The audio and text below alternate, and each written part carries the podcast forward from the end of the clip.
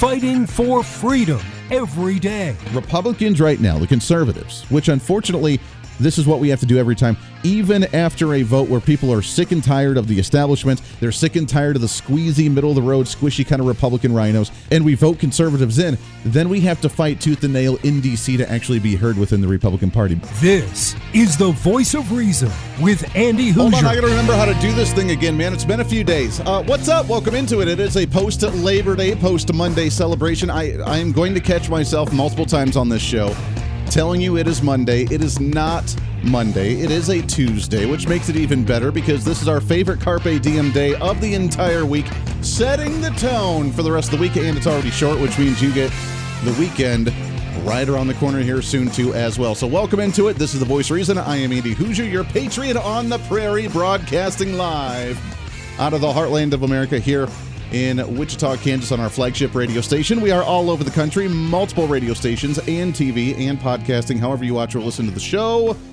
Your Millennial General reporting for duty like we do every single day. Man, this is the time, man. So when we come back from Labor Day, I know it doesn't seem like that big of a holiday, but it really does unofficially set the transition for the rest of the year and what we do for the rest of this year and into next year. This is the time where now we are officially, unofficially into election season, where the campaigns, especially on the East Coast, for all you listeners out there, this is where they really start ramping up and annoying the crap out of you for the next 12, well, 12, 14 months. but really, you being the first ones out there, New Jersey and Illinois and uh, all you, uh, even Ohio, Indiana, that whole belt right there, you're going to start getting it. Also, today we have Congress returning back to Washington, D.C. for the fall session, which is going to be a, a, load of hoots. And by that, I mean it's going to be us banging our head against the wall and uh, until we probably hurt ourselves and get a concussion because of how stupid they are. So we'll talk about that. We have a lot to get to on what's in D.C. Uh, with the federal budget, which is going to be an absolute disaster. Let's just be honest. So. And of course, Joe Biden has COVID. So I want to be clear.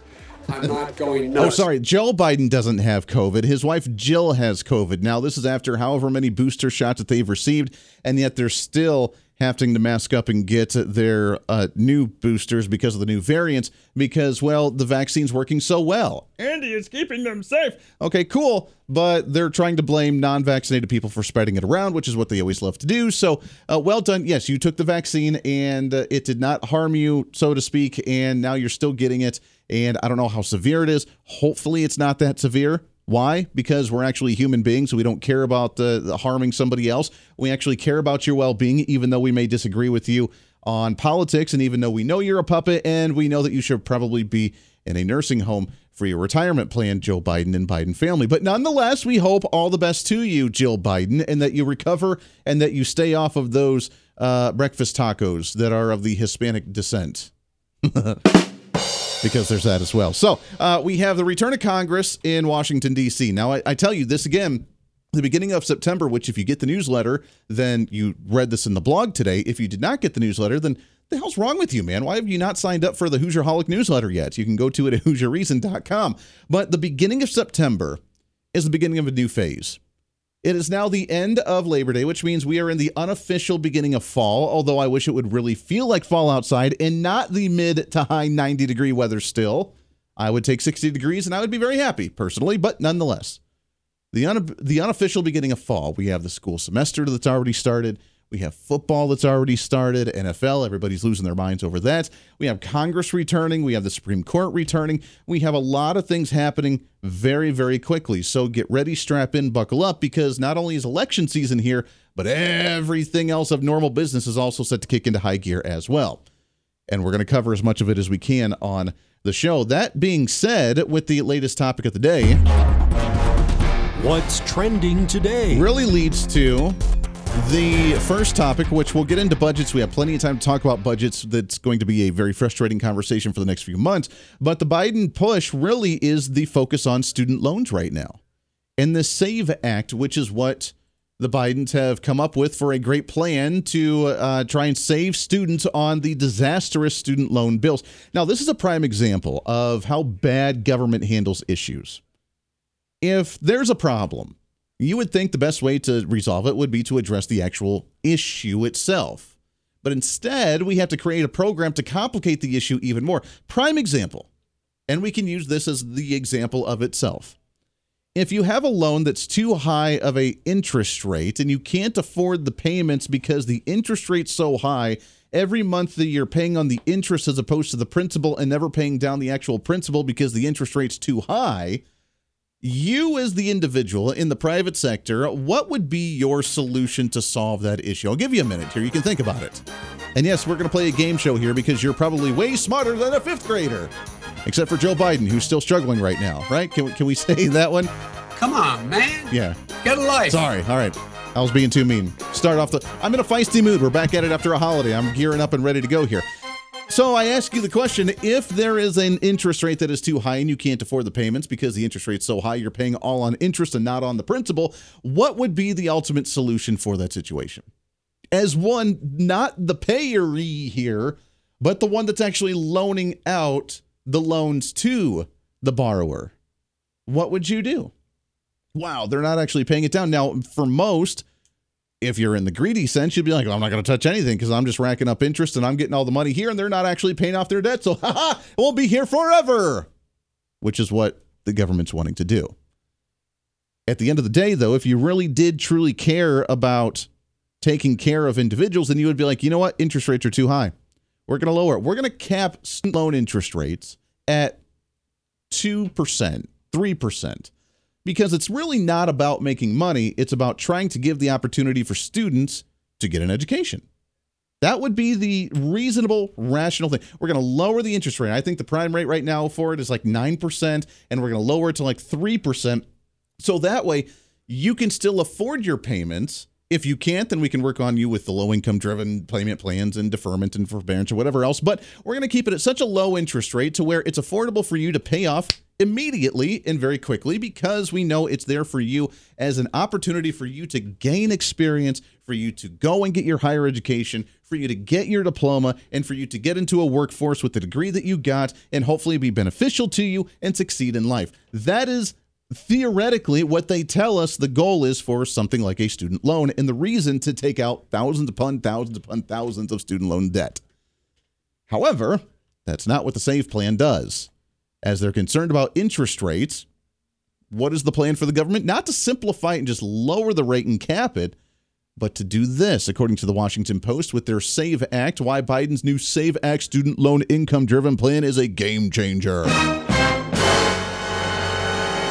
According to the Washington Post, obviously endorsing this plan for many student loan borrowers, interest capitalization has been bane on their existence. It's why loans that may have been reasonably affordable become financially uh, debilitating after use of deferment or forbearance.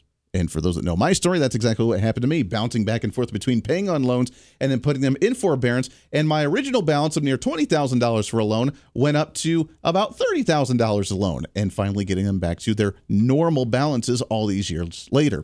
I'm the prime example of this. I see it, I get it, I understand it. This is why it's screwed up. Balances balloon when borrowers' monthly loan payments do not cover the interest because it's tackled on onto the principal.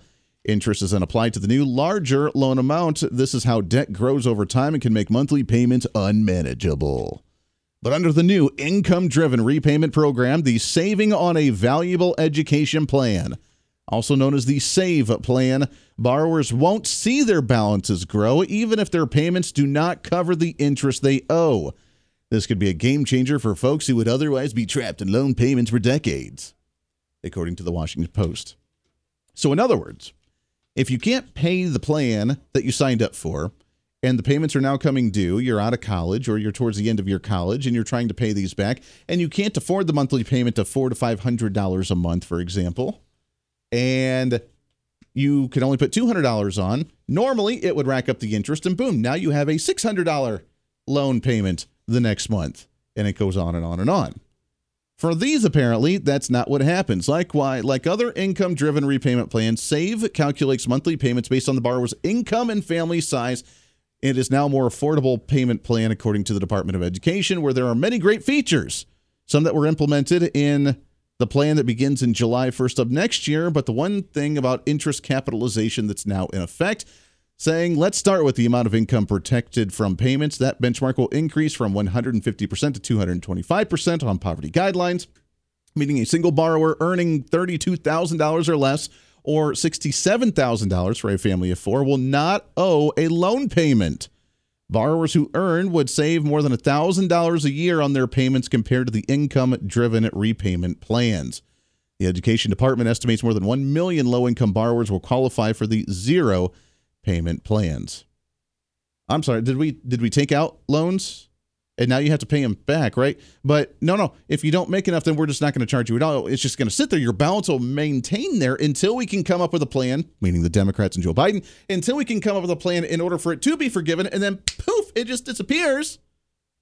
But if you can pay it, awesome. If not, not a big deal. Don't worry about it. These aren't the droid you're looking for. We'll just wipe it under the rug, and you can just sit there without actually going down. Again, complicating the situation more than what it needs to be, right? Because we would think if interest is the issue here, largely caused by the interest rates being raised by the Federal Reserve, while they say they're trying to help individuals, they now say, sorry, no, no, you can just pay what you can at the 225% above the poverty guidelines, really $67,000 for a family of four. If you make less than that, you can apply, and then you don't have to worry about paying it and it's all great. A zero dollar a month, which means pay what you can when you can, put it on the back burner, and then continue to live your lifestyle.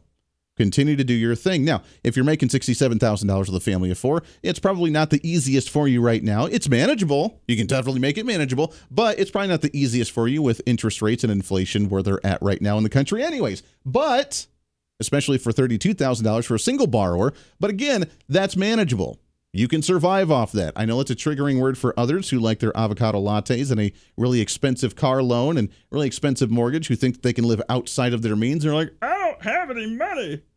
But the reality is that's what can happen. But they're complicating the situation. Lower the interest rate.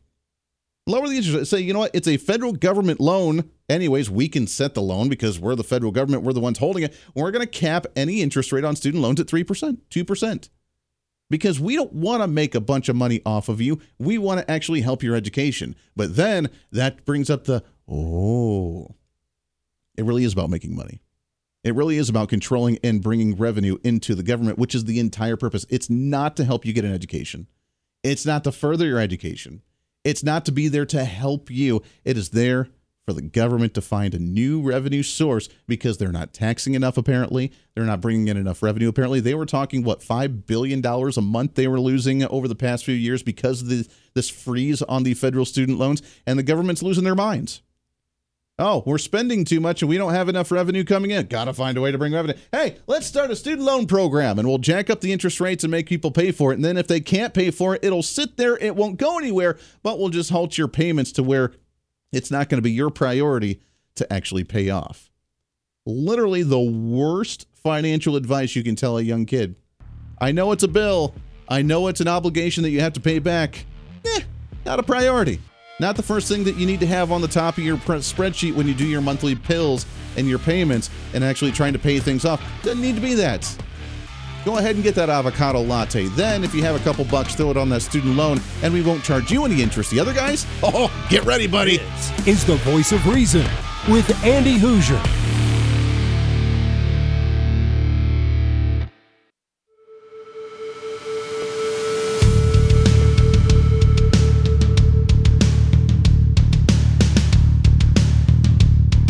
Fighting for freedom every day.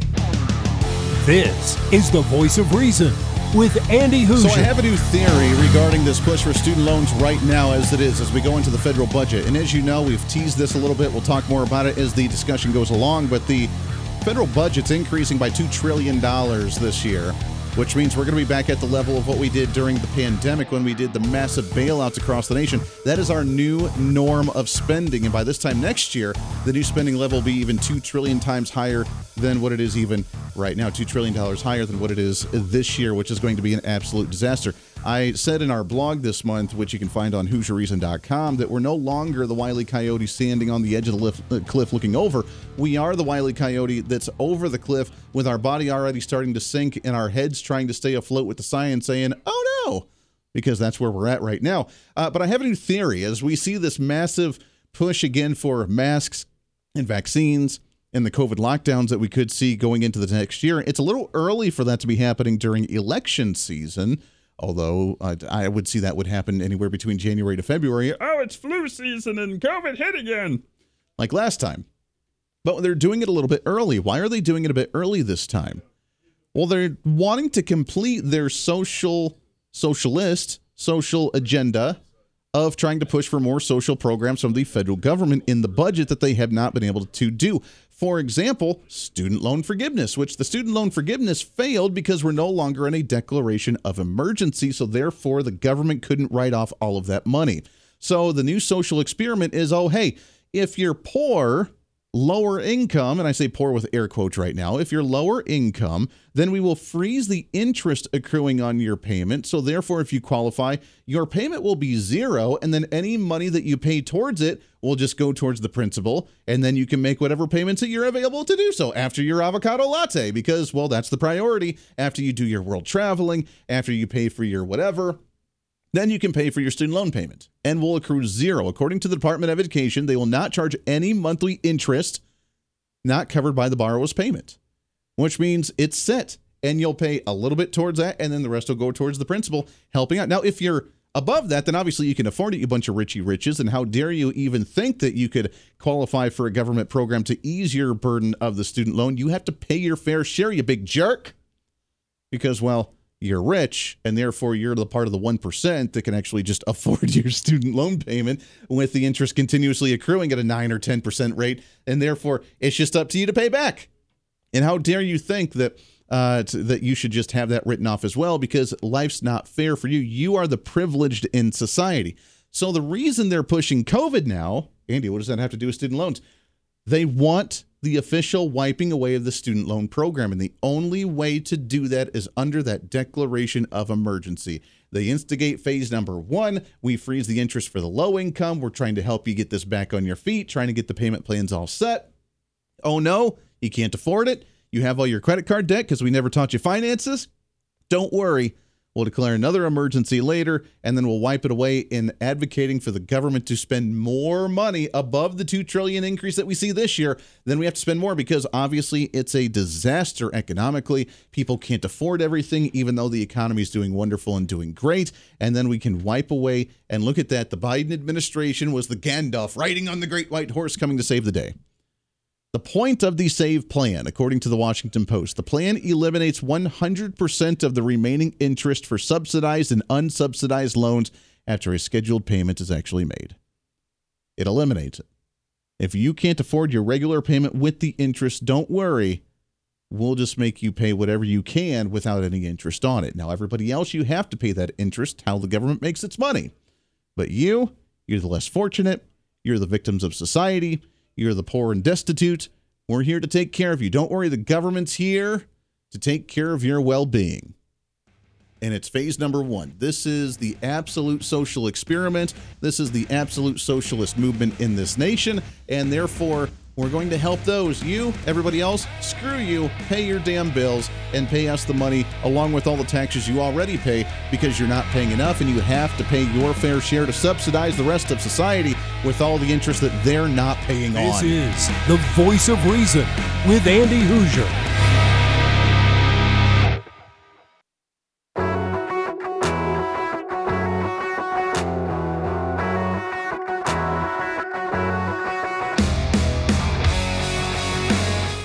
Reason Meets Radio. This is the voice of reason with Andy Hooser. Yes, indeed, it is always a pleasure to have you along for the ride as we kick off a post Monday, a post Labor Day celebration. Which, by the way, if you did enjoy, then and you got some time off, then happy Labor Day to you. We did, however, do a deep dive. If you did not get a chance to hear it, we did a deep dive over the weekend on our syndicated program on the history of Labor Day and labor unions, which, as you know, not a big fan of some of those labor unions out there, or really any labor union. But uh, a lot of celebration for those that enjoy that uh, communist organization that is a labor union. sorry, just have to put it out there. I know that's uh, that's sorry. I know I anger people. They get so mad at me. Stop it. Stop it now. Sorry, terribly sorry. Welcome back into the program. I want to shift gears a little bit. Uh, I had a message on the video stream in the or the audio stream uh, just over the break about the student loan repayment plans, the SAVE Act right now, where, yeah, you know, if you can make the money, then you can pay it. You can pay it with the interest. The government needs that money. How dare you think you don't need to pay that? But if you're lower income, like 225% below the poverty line, which is a hefty sum right there, that's almost $70,000 for a family of four. Very livable to take care of a family on something like that if you do your finances properly, although it is difficult with the inflation rates and interest rates from the federal government, and you know, we can go on about that. But uh, if you can't pay it, then don't worry. You can just pay what you can. We'll stop the interest and you just pay on it, and we won't charge you any interest because we're the government and we're here to help. We're not here to help everybody, only the ones that we want to help. And the best story, if you remember, and was brought up on the video feed, was yeah, during college, my uh, the Communist Party at college were selling the newspaper and I went up to try and buy one to try and read what shenanigans they were saying. And they were like, well, it's a dollar, but if you can't afford the dollar, you can just take it. But if you can't afford it, then you can pay the dollar. Well, how do you know if I can afford it or not? Well, we're not going to, it's, it's on just the factor of you paying the dollar or not. Oh, so I took one because that's the mentality we're now applying at the federal level. If you can pay the student loan, cool, with the interest, that's what you have to do. Government needs their money. But if you can't, well, freeze the interest. You just pay whatever you want to. Wow, absolute lunacy. Let's shift gears a little bit here, shall we? What's trending today? I want to shift gears to another issue regarding some money, but it's an ongoing battle that we've seen for years, and it's finally starting to happen, which is a very concerning issue as the bail bond industry. And we don't talk much about it on the radio program, but I think we need to talk about it more so than what we have with the bail bond industry. And as you know, the massive attack nationwide, largely funded by George Soros and his, or now Alex Soros and his uh, organizations, going after Bond, saying that it's racist. Or at least discriminatory to try and have someone pay for a bail bond to get out of jail. And instead, the courts just need to say, well, uh, okay, you committed a murder or whatever. Let's just throw something out there and, eh, not a big deal. We'll go ahead and just let you out by the court's decision, not by actually making bail, as they've gone after now Illinois being one of the first states to go after the cash bail and trying to ban that one. To talk about some of that and more, excited to have back on the program. It's been a long time since we've had him on, way too long. Uh, from the American Bail Coalition, it's Jeff Clayton on the line with us here. Jeff, how are you, my friend? I'm great. Sorry to follow a communist holiday.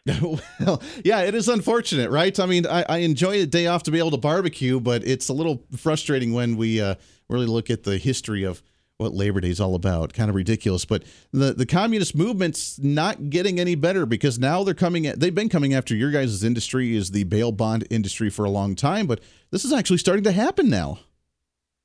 Absolutely, and you know it's all about uh, I can't afford my bail, so it doesn't matter. I shouldn't have to go to jail, and that's the communist world that we're going to be living in here soon. Wow, what's going on in Illinois? Because this is they passed this now, haven't they? Yeah, I was just reading up on this this morning, and basically what has occurred over the last several years is they decided to become the first state to eliminate money bail, but then put it off for three years. Legislate or the uh, prosecutors challenged it as unconstitutional, saying you know, you can't get rid of bail unless you ban it in the Constitution, which we've seen in a couple of other states that have done that. You have to do that. Well, the Illinois Supreme Court said no problem. We'll just get rid of money bail. The legislature can do that. Uh, and that's where we stand. So we just found out this morning the first act of the Illinois Supreme Court is to deny due process uh, because they can't comply with the law uh, by having court hearings. We're going to do them all virtually. So now, if you're going to stay in jail in Illinois, you know you're going to have the, you know, victims testifying by Microsoft Teams and the prosecutor on Zoom, and you know you'll be in your jumpsuit in jail trying to argue for bail now under the new uh, under the new system. Wow. So what is the alternative? What's going to happen here if you don't get if you don't post bail, call bail bondsman, post bail to be able to walk out of jail after you commit a crime? What is the alternative process here? It's called a system of preventative detention based on risk. And what does it mean? It means we have a tiebreaker. We say you can go to jail and you stay there the whole time. You don't get any chance of getting out or you don't and you get out for, of jail for free.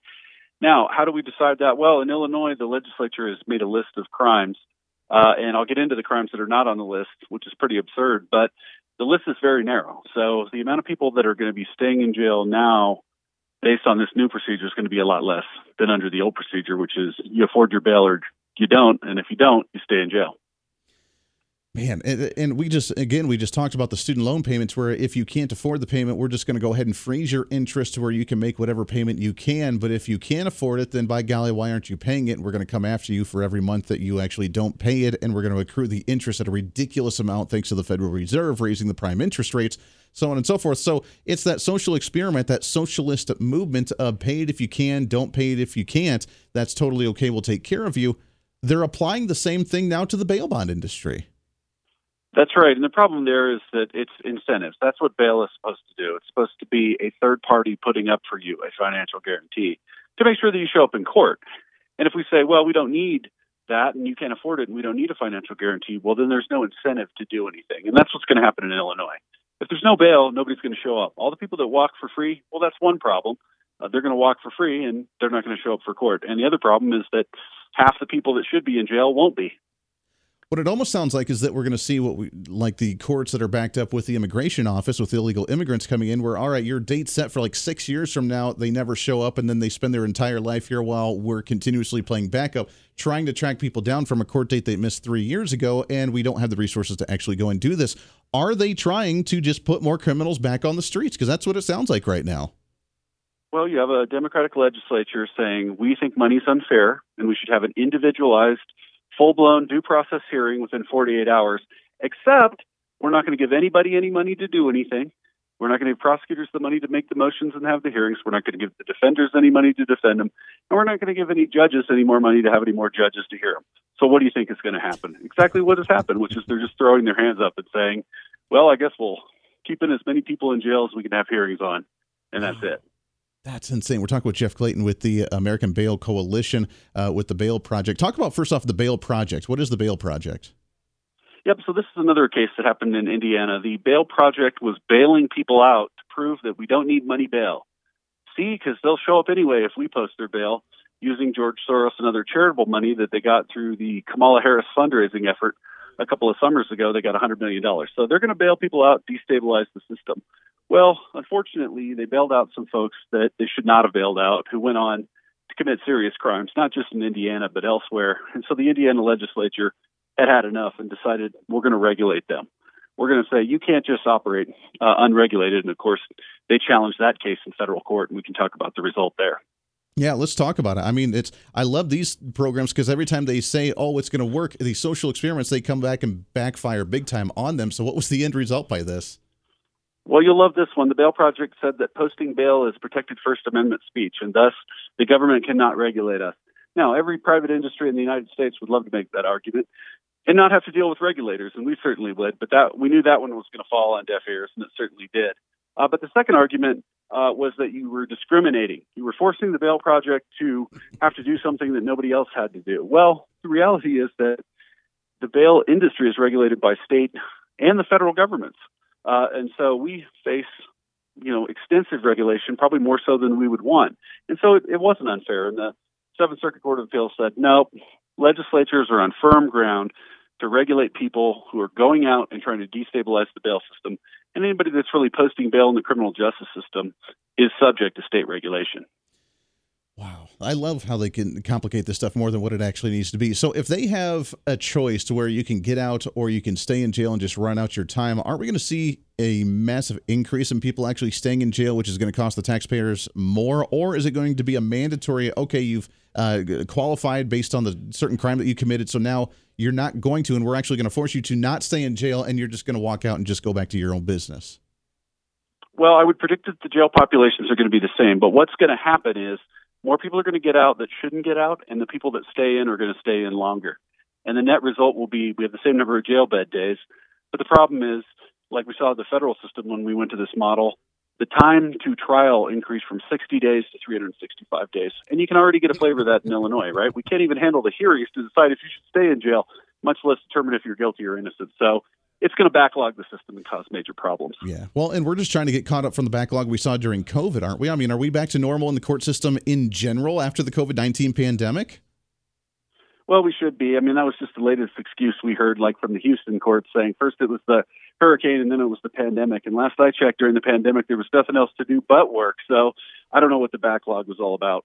Yeah, yeah. Well, I know they had problems with social distancing and the amount of people that could be in a certain room. So, at least here in Kansas, where our flagship is, I know we had some major backlogs uh, with a lot of court cases because they couldn't put juries in there. They couldn't actually do any cases, and it was a disaster. I think they're close to being caught up now, but golly, it's just going to complicate things even more. We're talking with Jeff Clayton, the American Bail Coalition. Jeff, can you stick over one more segment with us?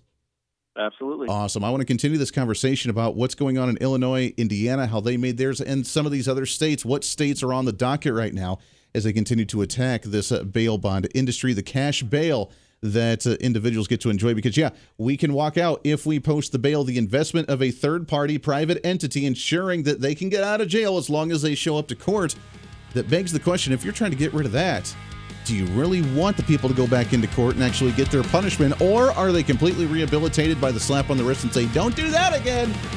And you can see how well the crime rates are going across the nation as well. We'll do some of that when we come back right around the corner for a Tuesday on The Voice of Reason. Stay here. This is The Voice of Reason with Andy Hooser.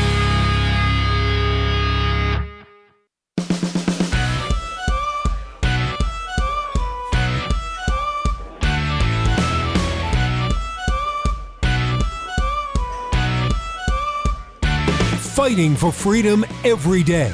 The voice of reason with Andy Hooser. Oh, how the time flies right on by. So much to talk about, so little time to do it. It's great to have you along for the ride. Trying to cram that 10 pounds reason into that 5 pound bag, trying to rebrand the Millennial Generation 1 radio listener at a time. We're hanging out with Jeff Clayton with the American Bail Association, or the American Bail Coalition as we talk about the bond industry, cash bail being attacked on all fronts. Illinois already starting to get rid of it. Indiana having some issues. Jeff, how many states right now actually have legislation or are actively working on trying to rid themselves of cash bail? Uh, well, it's quite a few still. I think we're going to probably expect probably five major fights next year. I think several states are looking at constitutional changes. Those include Delaware and Connecticut. Uh, there's been some conversations in Michigan, Minnesota, uh, always conversations in California, uh, which has the highest bail rates in the country, if you can believe it. Uh, and I think we're going to continue to see attacks on the criminal justice system and the bail system going forward. Yeah, I know you said that the the legislature passed it in Illinois. It was approved by the Supreme Court because that's just how progressive they are, unfortunately, in that state. But where does the Attorney General fall into this? Because you would think that the head legal person for the state, with being the Attorney General and that side of things, would have a say in this as well. Is this is is that why? We're seeing an investment from the Soros family into certain attorney general races around the country. And is that having an impact on it as well? Well, it's hard to say. In this case, I think, you know, I can't really blame this particular attorney general because I think he did what he was supposed to do, which is defend the craziness that the legislature passed. uh, and, you know, whether his he could have taken a walk on it and just had somebody else defend it. I don't know, but I do think there are attorneys general that are uh, pushing progressive criminal justice reforms in Minnesota and elsewhere that we've seen um, that are problematic. And I think uh, you are seeing uh, a push at the legal, judicial level to reform things when the legislature can't seem to get it where the activists want it to go. Uh, that will go through the back door and have the judges or have uh, the attorney general issue an opinion uh, saying that we have to do something or that something's unconstitutional that we previously thought was constitutional. Yeah. Let's go down to the local level for a second here in the last few minutes that we have. And uh, this is pure, I guess, speculation, except for maybe the social experiment that we've already seen with the failure uh, with the bail project already, but let's talk about law enforcement and their role in this because already we hear from law enforcement across the nation, especially in many rural communities. I'm coming from Kansas, and a lot of our state patrol and and uh, county sheriffs and and uh, you know city police. Uh, let's say someone gets pulled over for a DUI, and you know what? Uh, sometimes if it's on a dirt road in the middle of the night. It's like, do I really take these people in for a DUI, fill out all this ridiculous paperwork, take myself off the streets for this long uh, for something to probably never happen because of connections, because of money, because of whatever. So I'm not going to enforce it the way I probably should be enforcing something like this. If we have criminals, uh, Chicago, for example, since Illinois is passing this, criminals that have drugs, that have guns, that have issues, they go into jail they turn around, walk right back out because of the system and the way they set this up. What's the what's the, the, the incentive for law enforcement to actually go out and arrest these individuals, to process the paperwork, to put them in jail, to quote unquote get them off the street if they're back out in less than a couple hours? Well, you've hit the nail on the head, which is criminal justice reforms over the last 15 years have stood for the proposition that recidivists, those who do it over and over again, we're going to be easier on in the name of protecting the poor. And therein lies the problem. I mean, right? We we do have sympathy for the first timers, but when repeat criminals aren't punished and are, and get out, it sends a signal to law enforcement there's no reason to enforce the law, and it sends a signal to the public that there's no reason to follow it.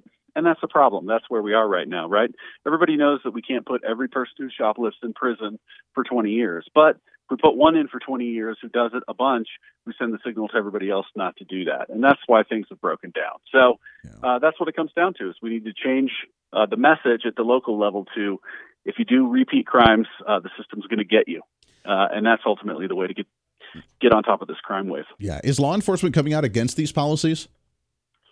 Generally not. I mean, from what I've heard from sheriffs around the country and uh, law enforcement in urban areas who are generally silenced because chiefs of police chiefs of police aren't elected, but the law enforcement that I've heard of, they want to crack down on recidivists. They think people should have to secure their release to get out of jail, and they don't think get out of jail free cards work. Yeah. Amen to that. It's Jeff Clayton, the uh, American Bail Coalition. It is an important issue, and it's something as we continue to see crime rates rise all across the nation. We have to pay attention to this. This is one of the one of the few measures that's actually in place that was working and working efficiently to keep really bad people behind bars and be able to let some of those first timers out, like you said, and making sure we actually show up to court, we get punished the way we're supposed to, let the legal system play out. But apparently, that's racist, man. Not allowed to do that. Jeff, we appreciate the time very much, my friend. Keep up the fight on this. Let's get you back on and do another update here soon. You got it. It was great being on. Hey, absolutely. Always a pleasure. We'll do it again here soon. Until then, podcast up in just a little bit. We're back at it throughout this week, and we have a lot to talk about. Election season officially here. Congress back in session. The budget debate. The student loan debate. So much to do and oh so little time to do it, so we'll have fun. Until then, be your own voice of reason. This is the voice of reason. I'm Andy Hooser. We'll see you on the radio.